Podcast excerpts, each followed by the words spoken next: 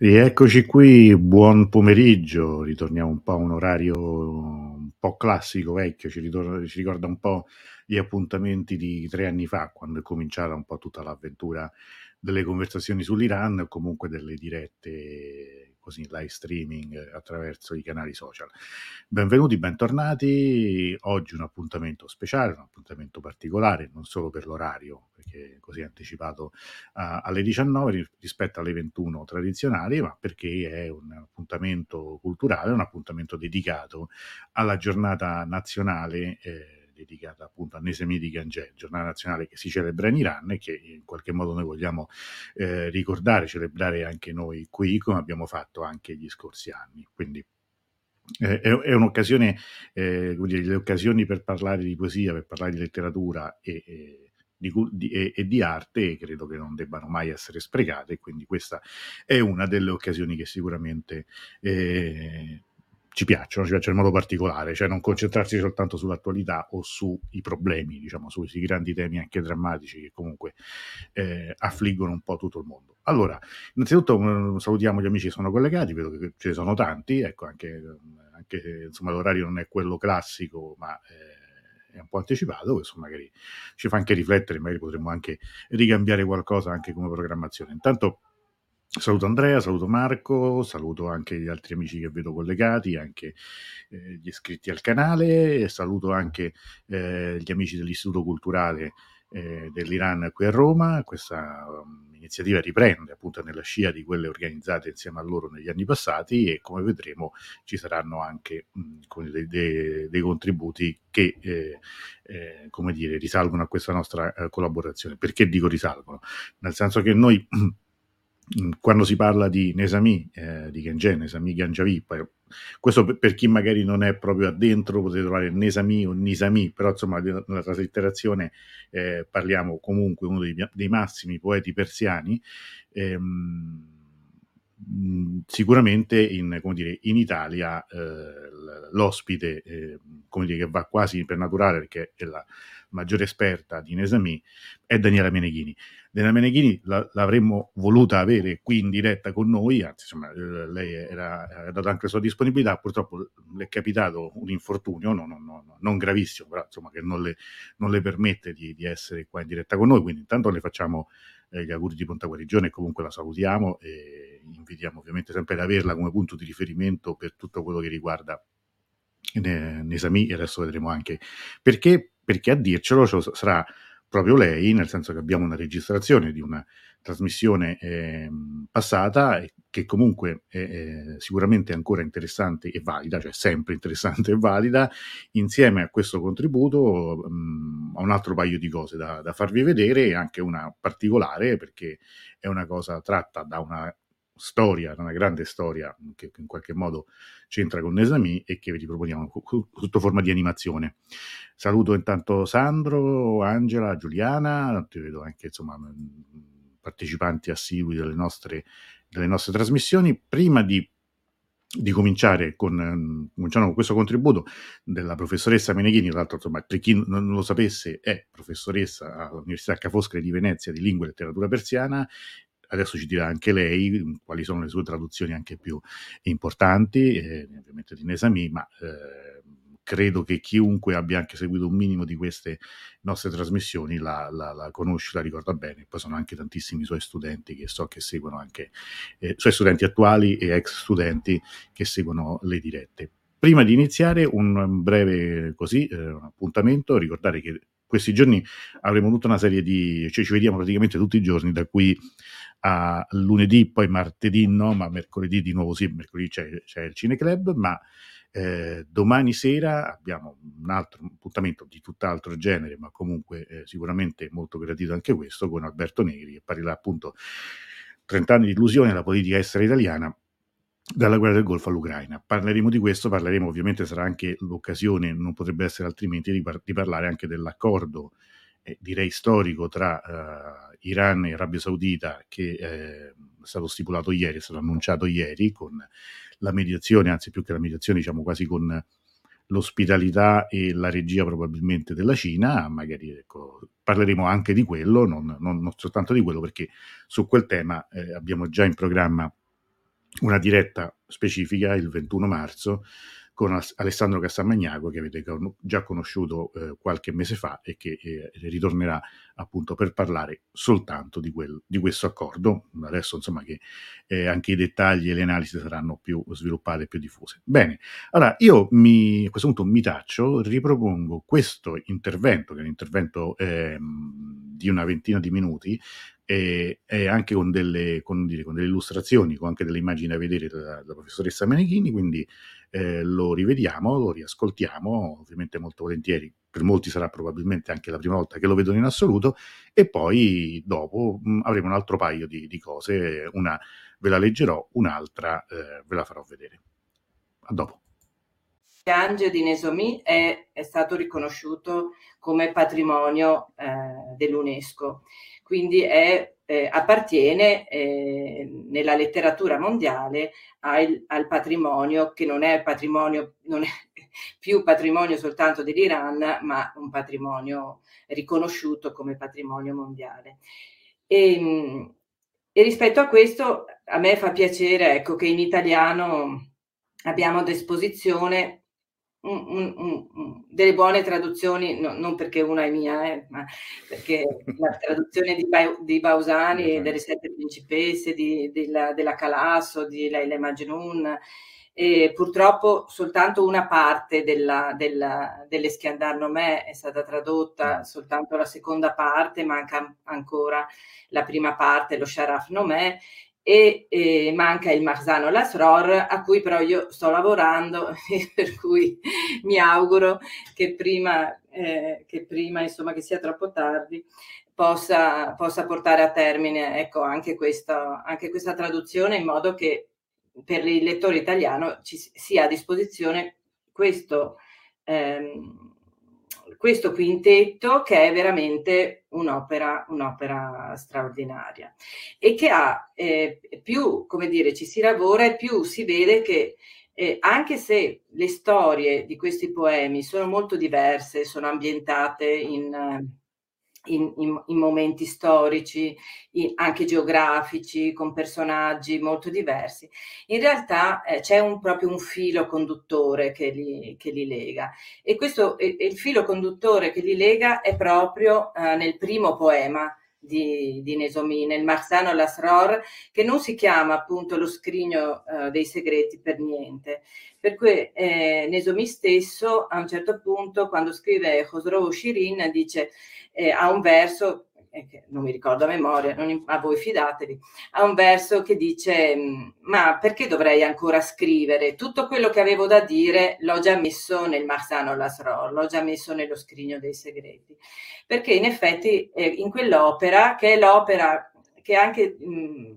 eh, per i critici così un, un forse la più negletta, nel senso che eh, no, non è un romanzo, no? non ha una storia, ma è un'opera di tipo filosofico, e didattico, didascalico, moraleggiante. Alcuni l'hanno interpretato anche in, in, in senso mistico, però insomma è un'opera in, anche di alta spiritualità. In quest'opera in realtà ci sono già tutti i temi che eh, Nesomi dopo svilupperà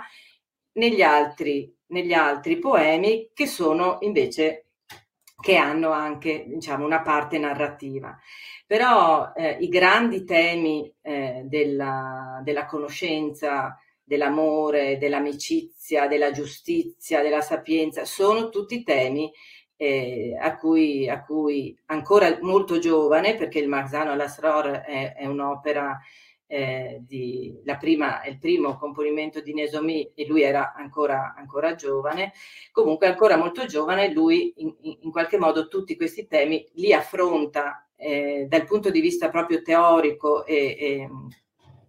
nella Marzano all'Asror e poi invece li, li, sviluppa dentro queste storie straordinarie che, che abbiamo negli altri, negli altri, quattro poemi. Per cui ehm, c'è Ecco, non sono opere separate, ma sono opere in cui c'è una continuità anche di visione del poeta che, che, che andando a fondo anche della lettura è molto, è molto potente. E, ehm, un'altra cosa eh, io mh, mm, adesso vorrei partire con, eh, partiamo un po' con, i, con, le, con le slide Eccole che ho preparato. Eh, le, ho preparato queste, eh, mani- un, un, po', io non, so, non, sono brava a fare queste cose, però siccome recentemente abbiamo lavorato, stiamo lavorando, vai pure alla prossima, stiamo lavorando eh, a un manoscritto a un manoscritto della Hamse, delle Pangegiange di Nesomi che è eh, conservato eh, alla Fondazione Giorgio Cini di Venezia. Mm. E questo manoscritto è un manoscritto miniato del 1624 ed è, un, cioè è un'opera straordinaria, veramente un, un, manoscritto straordinario, piccolo nelle dimensioni, stranamente, non è, una, no, non è molto grande, però ha una, ha una qualità di, eh, di, di decorazione eh, sia nelle miniature, questo per esempio è uno dei due dittici liminari, sia nelle miniature che nella, nella, nella decorazione aniconica, quella che, che, sta intorno alla scrittura, che è veramente di un pregio straordinario. Perché eh, quest'opera di, di Nesomi è, è dopo lo Shahnameh di Ferdowsi, eh, l'opera che ha avuto più eh, manoscritti miniati in tutta la storia della, della tradizione manoscritta persiana. E lo Shahnameh ha senz'altro il... Um, beh, anche perché sì, è, è, un poema molto lungo, con, con tanti eventi, eh, anche così mitologici, si prestava ovviamente tantissimo, però dopo lo la, le opere più più miniate di tutta la storia del manoscritto persiano sono proprio i Pange Gyange di Nesomi. E, mm, e, e, questo prestigio, come dire, è evidente anche nella qualità delle, delle scuole che, eh, che, si dedicavano alla riproduzione di questi manoscritti, che erano, in questo caso, è la scuola di eh, Shiraz, nel, appunto nel 1624 e, e, che era una delle scuole più prestigiose all'epoca di, per la produzione di, di, libri e quindi poi di, di libri miniati. Allora, eh, se vai anche alla, alla, successiva, se vai alla slide successiva, ecco, ehm, questa, ho, ho ho pensato di, di, di, percorrere un po' l'opera di Nesomi attraverso queste miniature. Adesso io ho il monitor piccolo, non so voi se le vedete abbastanza. Beh, abbastanza, abbastanza grande, adesso ho messo a eh, pieno schermo.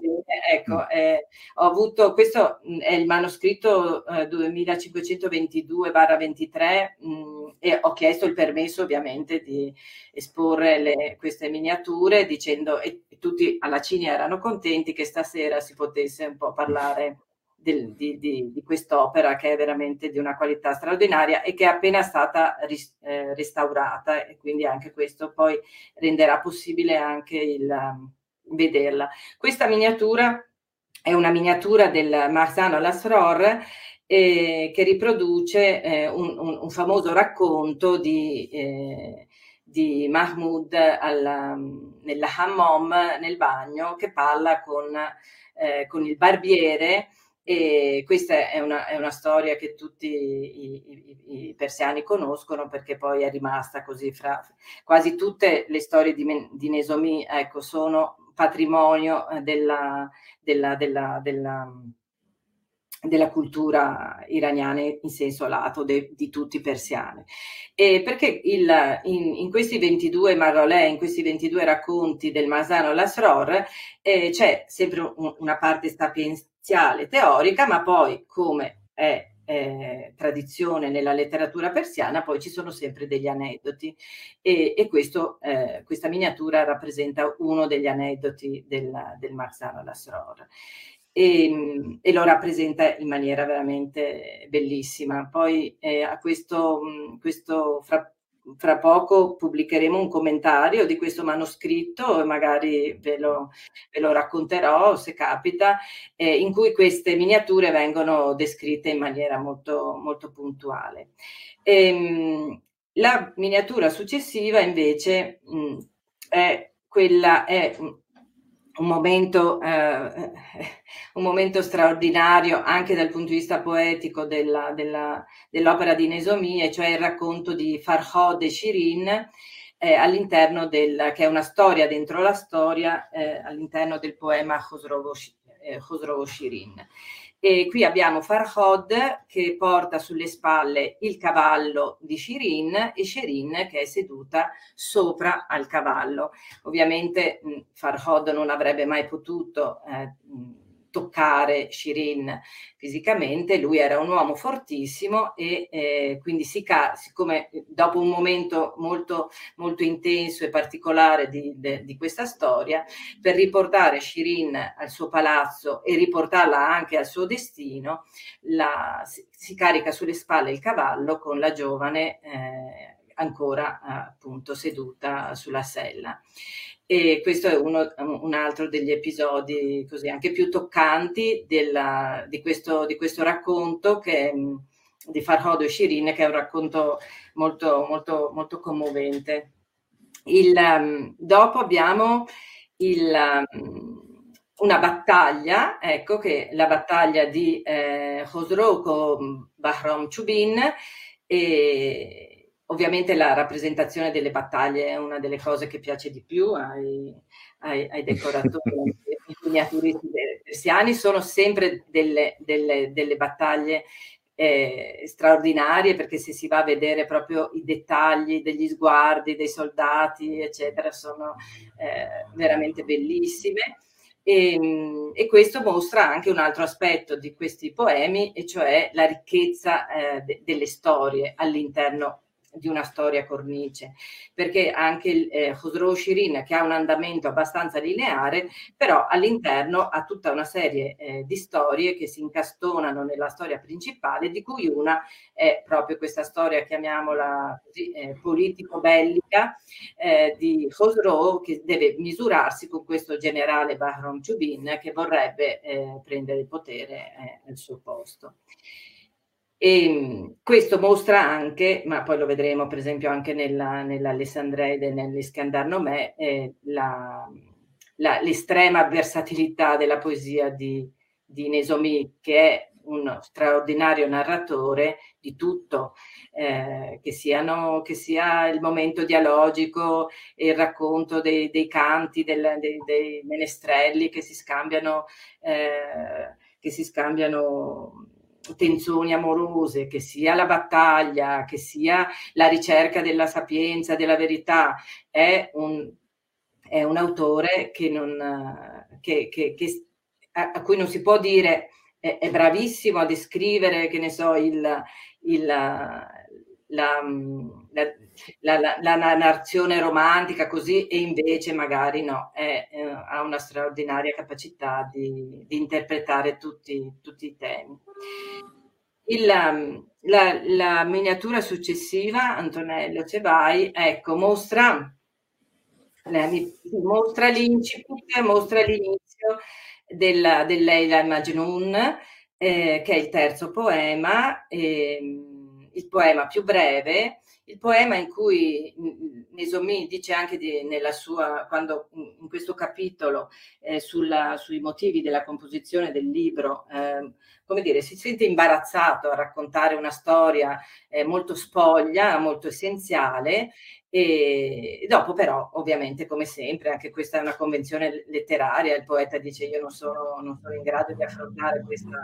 questa questa storia e poi però eh, parte, a, a, si assume la responsabilità eh, che spesso eh, dobbiamo ricordare ehm, arriva an, eh, dall'aldilà, molto spesso sia nel Khosrow Shirin ma poi anche in altri poemi, eh, quando eh, Nesomi ci racconta perché comincia a scrivere quest'opera, e, e, anche se magari a qualcuno possono sembrare noiose, in realtà queste parti introduttive dei suoi poemi sono bellissime e, e ci raccontano tantissimo eh, anche della, della, sua visione della poesia, della sua visione della verità, della sua, del suo senso anche di che cosa significava per lui essere un poeta, eh, per cui sono delle parti estremamente interessanti. Ecco, ehm, lui eh, spesso, eh, sicuramente, ora me lo ricordo, queste due me le ricordo di per certo, nel Khosrow Shirin e nel Leila Majrun, dice che è arrivato un angelo. È arrivato un angelo a ispirarlo, a ispirarlo nella scrittura di questo poema. L'angelo arriva e, e come dire, gli dà un consiglio che il poeta non può rifiutare, ovviamente, quando arriva una chiamata come questa, eh, è chiaro che il, il, poeta si sente assolutamente in dovere di, di, di assumere questo compito e il fatto che il che sia un angelo a chiamarlo è importantissimo anche perché eh, mette in connessione il poeta anche con il profeta. E questa è una cosa di cui, di cui Nesomi parla in maniera proprio esplicita nel Marzano Lasror, in cui eh, in un certo, eh, ha un verso nel capitolo, mi pare, o 13 o 14, in cui dice ehm, le, le, le entità più elevate sono in fila, prima ci sono i profeti, poi vengono i poeti. Eh, per cui questa, questa, dignità del poeta è una cosa eh, veramente molto, eh, molto, sentita da Nesomi e, e, e, raccontata e descritta e anche giustificata e poi magari se abbiamo un po' di tempo eh, ne parliamo. E questa è appunto un incipit che mostra eh, come pagine, la pagina iniziale di tutti i poemi, io ho preso soltanto questo, di tutti i poemi, abbia una decorazione aniconica veramente, eh, veramente di una bellezza eh, assoluta. E dopo di questa abbiamo eh, due miniature, penso, mh, della, di Leila, appunto di Leila e Majnun. Qui abbiamo eh, il, l'anziano eh, che, che, accompagna Leila eh, da, da Majnun, eh, Majnun circondato dagli animali selvatici. anche questo è un momento molto commovente eh, della storia, che è appunto tradotta da Giovanna Calasso insieme anche a Bausani, cioè hanno lavorato insieme a questo testo e, e, ehm, e la descrizione qui eh, della, di, di, questo incontro, un incontro molto pieno, pieno anche di pudore, pieno di, di, contegno da parte di Shirin, ma eh, e anche di emozione da parte di, di, scusate, no Shirin, di Leila e di emozione da parte di Majrun, è accompagnato, come si vede nella miniatura, da questa natura da queste palme, da questi, da questi, da questi animali, eh, dettagliatissimi, questi sono tutti dei, dei, dei, come, eh, del, delle rappresentazioni estremamente dettagliate che corrispondono proprio anche alla cura che Nesomi ha nella, nella descrizione eh, di, di, di, questi momenti così significativi ecco, delle, delle, sue storie. Il che non significa che Nesomi sia un autore, per esempio, prolisso nelle, nelle descrizioni naturali. È, è, non, è, non, non, non, non, abbiamo mai momenti, come dire, che dici, vabbè, non ne posso più di sentir parlare magari di fiori, di foglie, di palme. È, sempre molto, è sempre asciuttissimo. Infatti, nei suoi versi dice anche questo, scrivi 100 e poi tieni uno, va bene? Ecco, per cui eh, lui è molto, molto consapevole di questa, eh, del potere della ijos, no? Di, della, della, sinteticità, della densità, insomma, della, del messaggio che vuole trasmettere. E dopo di questa abbiamo il, um, un'altra miniatura, qui abbiamo il, un, una, una, specie di ambasceria eh, in cui in cui non si cerca ecco, una mediazione fra le due tribù di, eh, di Majnun e di Leilò, ma questo, come sappiamo, eh, non, sarà, non sarà possibile. Ecco, queste sono due delle miniature delle, delle Leila. E Majnun, dopo ovviamente eh, il poema successivo che è Haft Pekyar, le sette, le sette figli o sette principesse, è ovviamente, siccome è un poema che si basa sulla simbologia dei colori, che si basa sulla simbologia dei colori, è anche il poema più, più rappresentato dal punto di vista grafico. Anche in, questa, anche in, questa, in questo manoscritto eh, tutti e sette i padiglioni delle, delle, delle spose di Bahram Gur sono rappresentate. Se vuoi andare un po' avanti così... Eh, li si vede senza che ci fermiamo tu, su mm-hmm. tutti il padiglione azzurro, il padiglione arancione, ognuno con la sua principessa, Bello. ognuno con il suo pianeta. Ognuno con, il, con, la sua pietra, eh, col simbolo insomma della sua pietra preziosa, eccetera. E, ehm, il, ehm, è, è, vero che mh, viene sempre rappresentato, anche nelle miniature, vengono sempre rappresentati eh, i padiglioni, insomma i palazzi in cui si... Questa è l'ultima, poi fermati qua, eh, mm-hmm. che è il è il palazzo della, della principessa dell'Iran, il palazzo bianco. E, però in realtà eh, si trascura un po' di questo, di questo poema il fatto che il, la storia delle sette principesse eh, non rap- rappresenta appena la metà del poema, mh? Hm? perché le vicende di Bahram Gur sono molto più, più ricche e, e, più complesse. In particolare, prima della, della della vicenda delle sette principesse, c'è una, una, una, delle storie più belle, secondo me, della letteratura persiana, che è la storia di Fetne, questa schiava di Bahram Gur, che gli dà una bella lezione eh, alla, al, al, suo principe. Non ve la racconto perché voglio che voi lo leggiate, è, è un libro bellissimo. Ecco, e, ehm, dopo abbiamo, eh, se vai avanti dovremmo avere, ecco, un altro, qui siamo nella prima parte del, dell'Eschiandarnomè, eh, quindi del libro del, di Alessandro, è la prima parte dove, eh, dove, Alessandro ha ancora questo ruolo di eh, conquistatore, saggio, sapiente, eccetera, però è, è ancora, eh, come dire, in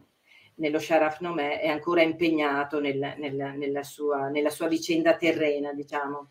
E qui ehm, lui ha Dario, eh, Dario che sta morendo, eh, che è stato colpito da due, da due, soldati che verranno poi puniti. Eh, Dario sta morendo fra le braccia di, eh,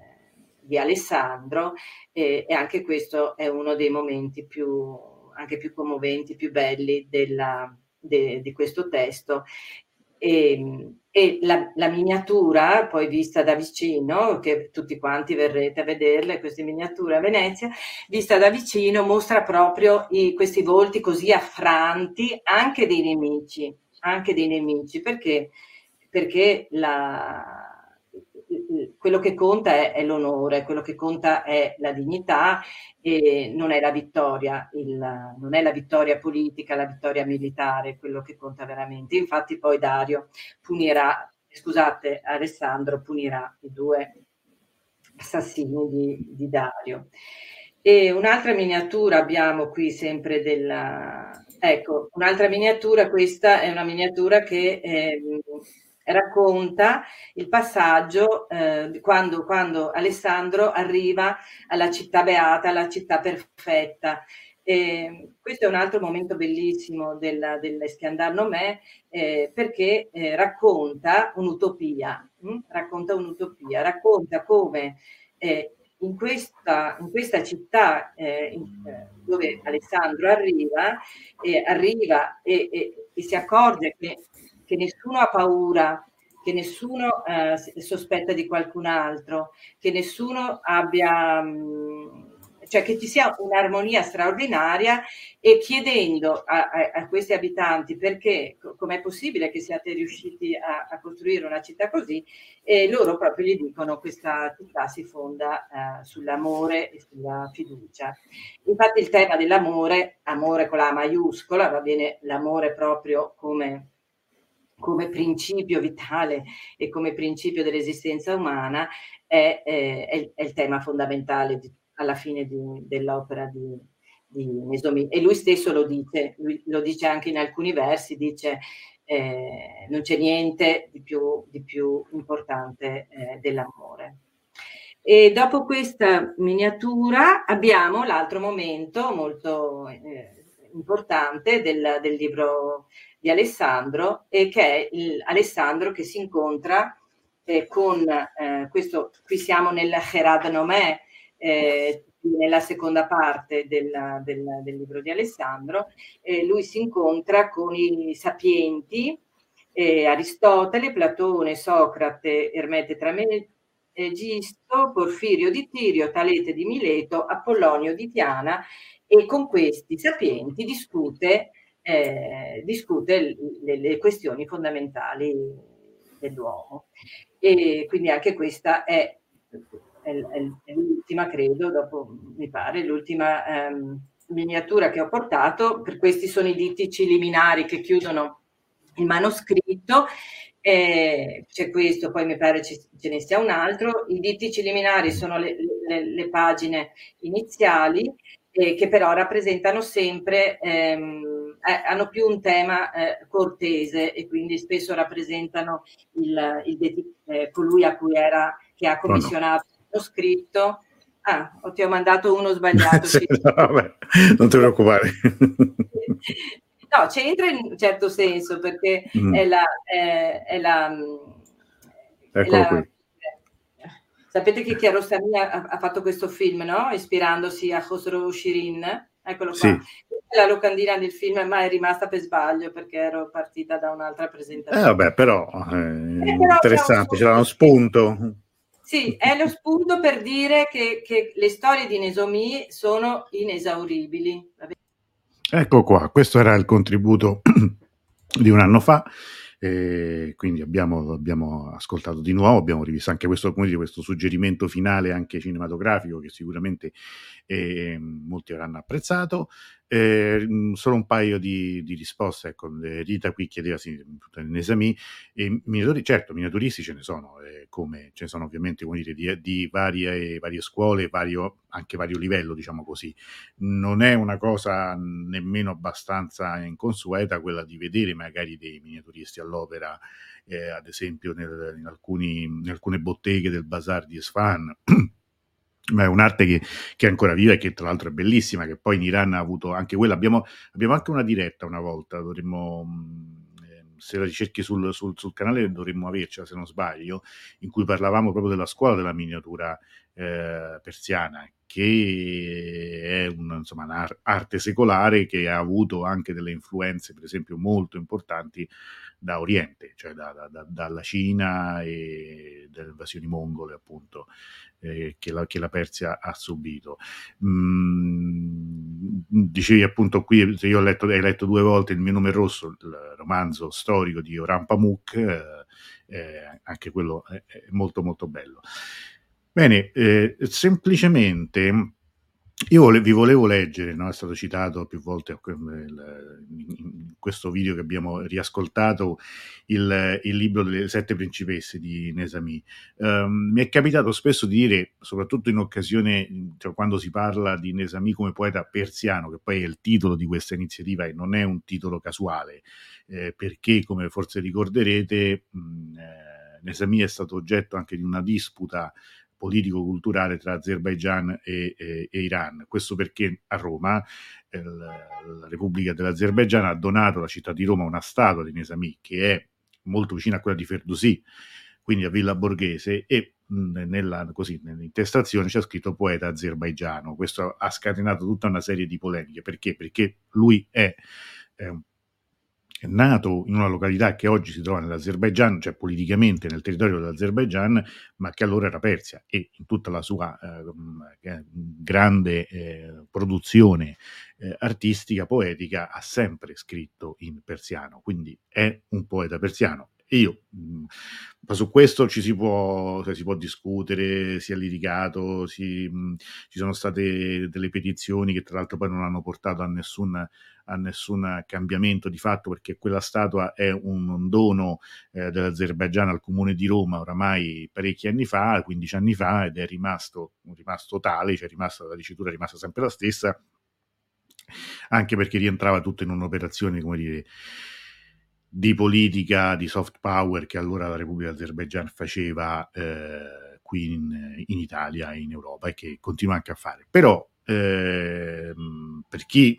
ovviamente noi consigliamo sempre la lettura direttamente de, delle opere che vengono citate qui, anche perché esistono le, le, traduzioni. Tra l'altro, adesso darò anche un suggerimento un po' più specifico, ma eh, chi volesse anche avvicinarsi mh, prima di, di leggere direttamente, magari le sette principesse o altre opere di Nesami, ehm, può eh, ricordare anche che nel Perché leggere i classici di Italo Calvino eh, un, uno dei, dei, dei, capitoli è dedicato proprio alle sette principesse di Nesami e viene citato come eh, poeta epico persiano del XII secolo, quindi esplicitamente anche quando l'ha scritto Italo Calvino si fa riferimento a lui, ovviamente non potrebbe essere altrimenti come poeta persiano. Devo leggere soltanto veramente pochissime righe perché... Mh, perché è veramente interessante perché ci parla anche della, della traduzione di Bausani, citata anche dalla professoressa Meneghini nel suo intervento. Scrive Italo Calvino. Accostarci ai capolavori della letteratura orientale, per noi profani, resta il più delle volte un'esperienza approssimativa, perché è tanto se attraverso le traduzioni e gli adattamenti ce ne arriva un lontano profumo. E, se- e sempre arduo risulta situare un'opera in un contesto che non conosciamo. Questo poema in particolare è certo un testo quanto mai complesso per fattura stilistica e implicazioni spirituali, ma la traduzione di Bausani, che appare minuziosamente aderente al fitto tessuto di metafore e non si tira indietro nemmeno davanti ai giochi di parole, riportando tra parentesi vocaboli persiani, le copiose note, l'introduzione e anche l'essenziale corredo di illustrazioni ci danno, io credo, qualcosa di più dell'illusione di capire che cosa questo libro è e d'assaporarne gli incanti poetici, almeno per quella parte che una traduzione in prosa può trasmettere. Tra l'altro, come dire, la bellezza anche della scrittura di Italo Calvino, quanto è bello rileggere eh, come, eh, quanto fa bene leggere le cose belle, quanto, quanto fa bene leggere la, lo stile no, di Italo Calvino, la, la, anche grandissimo, tra l'altro, critico, non solo... Eh, romanziere, scrittore, eh, uno dei, dei, più, dei, più, grandi scrittori del Novecento italiano, ma eh, anche come proprio critico letterario e come uomo credo di una curiosità eh, infinita eh, che, che l'ha portato anche a parlare appunto a includere Nesami eh, tra i, tra, i, classici da leggere perché leggerli nel, durante, nel video uh, la professoressa Meneghini parlava in un commentario che a breve uscirà. E uno dei motivi per cui insomma, ci piacerebbe, e ci piacerà sicuramente, la ospiteremo di nuovo eh, qui non appena si rimetterà, è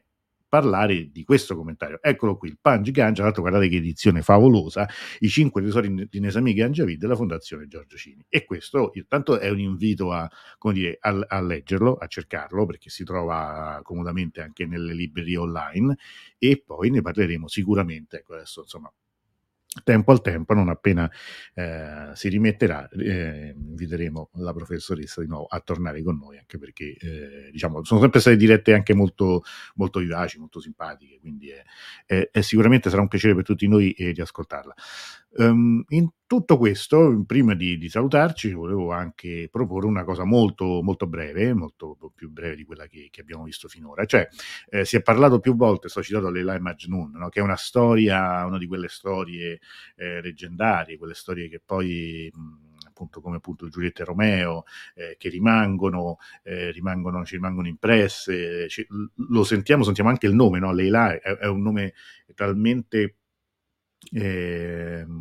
talmente comune ma anche così, talmente suggestivo che poi anche in, eh, anche in Italia no, ci sono dei nomi, dei nomi simili, un nome arabo, cioè nel senso che anche la storia ha un'origine araba, che poi è stata trasposta da Nesami, mh, scritta, scritta, in persiano, adesso vedremo come, eh, in realtà è una storia che probabilmente si, è, eh, si ispira a qualcosa di vero che è avvenuto nella penisola arabica. E ci sono varie versioni di questa storia con varie sfumature diverse e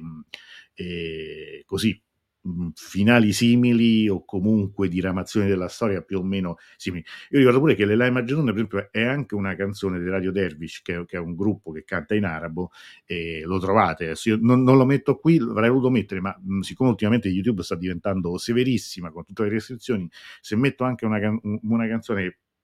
che è stata già diffusa, poi magari blocca il video e qualcuno vuole andare a rivederlo fra una settimana e non lo trova più e quindi non ve la metto, ma vi dico appunto che eh, troverete tante, mh, tante opere, canzoni, altri scritti ispirati a questa storia. Siccome è una storia di quelle che poi colpiscono e spesso colpiscono diciamo anche i bambini, comunque mh, ci piace anche mh, una storia che è bella anche da raccontare magari, noi adesso ci vediamo un'animazione che io ho trovato, che dura due minuti, veramente due minuti di orologio, su Leila Majnun, era, è, scusate anzi, è, in inglese, ma eh, rapidissimamente sono riuscito a sottotitolarla in italiano e quindi noi ce la vediamo, sono due minuti così ci godiamo questa, eh, questa storia di Leila e Majnun per chi non la conoscesse e poi magari ci salutiamo, poi se ci sono altri interventi, altre domande su, su anche altre questioni lo, ci, ci vediamo tra due minuti.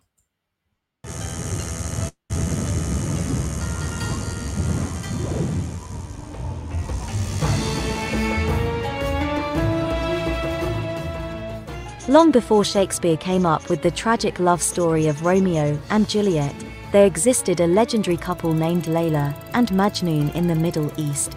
Years later, the famed Persian poet Nazami Ganjavi retold their story in the form of a poem and immortalized their pure love. This tragic love story began in the 7th century, where tradition and heritage weighed heavily on everyone's shoulders. Layla was the daughter of a wealthy man and as was the custom, she was expected to marry someone of outstanding social status. But when does one's heart ever kneel before fate? Layla fell in love with a poet named Keys, and shut her heart to all but him. While she managed to put a veil on her feelings and hide her love from her family, Keys professed his love openly for all to hear. He dedicated poems to Layla's beauty, and bravely confessed his love, Alas, how could a poor poet like Keys ever marry a rich girl like Layla? Their love was not powerful enough to overcome any obstacle, and cruel clutches of destiny swept the two inseparable lovers away. Layla was forced to marry another man, and Keys, unable to deal with the pain and heartbreak, lost his mind and fled from home to roam the deserts, becoming known as a Majnun, the one who's lost his mind. His tribe and family had nothing but painful memories to offer to him, but in the deserts, he found peace and quiet, and vowed to spend the rest of his days in solitude, grieving his lost love. Layla, on the other hand, remained faithful to her husband, but not once did she stop thinking about Majnun. Although it felt like time had stopped ticking for the two lovers, the world moved on, and Layla's husband died. However, buds of hope that had slowly begun to blossom in her chest were quickly trampled on, as even his death did not free Layla of her obligations. Tradition required her to grieve for her dead husband for two more years, and after all these painful years, her heart had grown quite weak. Unable to bear this burden anymore, she drew her last breath. Majnun, who'd chosen a life of reclusion all this time, quickly heard of Layla's death, and rushed to her graveside to mourn for his loss. He'd only been able to continue living this miserable life because he knew that somewhere deep in her heart, she was always waiting for Majnun's return. But now that she was gone to the other world, there was but one destination left for Majnun. He wept loudly at her grave until his soul separated from his body and soared into the skies to at last join his true love in the afterlife.